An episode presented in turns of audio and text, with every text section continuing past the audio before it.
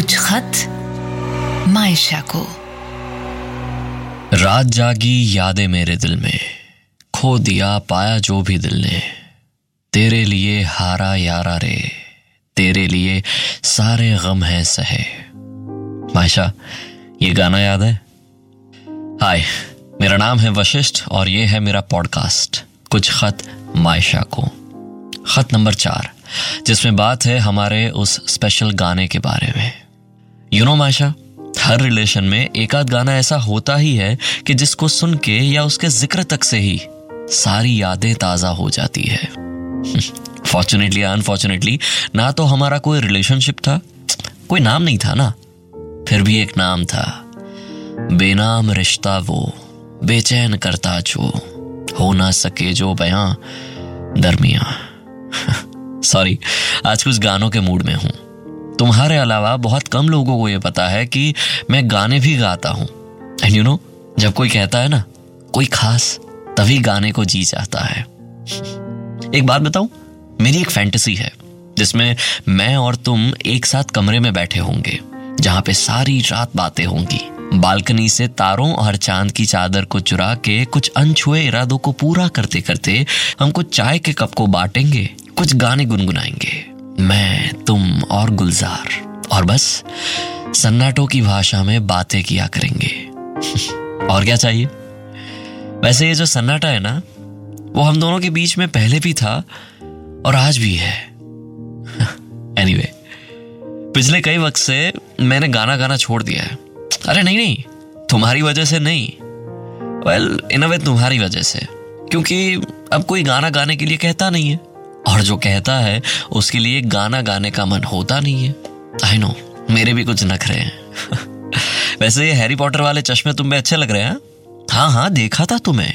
इसके पहले वाले खत में ज़िक्र तो किया था। भूल गई क्या? या फिर खत ही नहीं पढ़ा? पढ़ लेना। बहुत कुछ लिखा है, जो मैं तुम्हें शायद आज तक कह नहीं पाया था, और शायद आगे भी कह नहीं पाऊँगा। उस खत को पढ़ लेना। वैसे मैंने सुना है कि अब तुम अपने शहर वापस चली गई हो। मुझे जब से पता चला है ना, मैंने उन पुरानी गलियों से गुजरना बंद कर दिया है। अब देखो, इस बात पे ज़्यादा गुस्सा मत होना, ठीक है? पिछली बार भी जब उस गली से गुजरा था और तुम्हें बताया नहीं था तो तुम तुम बुरा मान गई थी यार। अरे, पर मैं क्या करता बता के? बताओ, क्या होता अगर मैं तुम्हें बता देता? तुम दो पल के लिए उस खिड़की के पास आती, मैं तुम्हें वहाँ से देखता।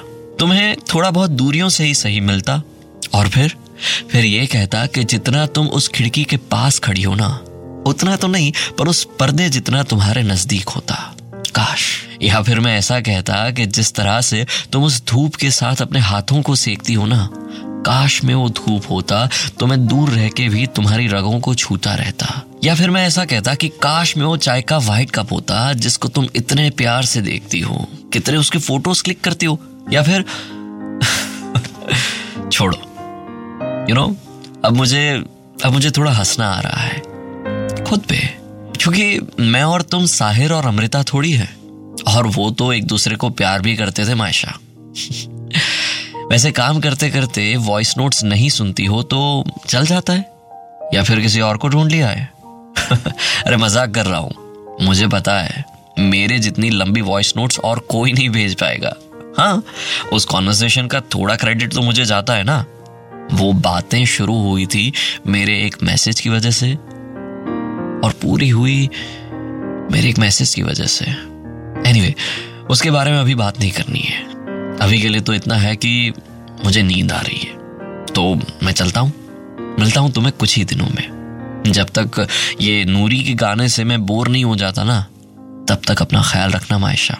उसके बाद अपना ख्याल करने के लिए मैं तुम्हारी यादों के समंदर में गोते खाने आ जाऊँगा। सिंपल हाँ?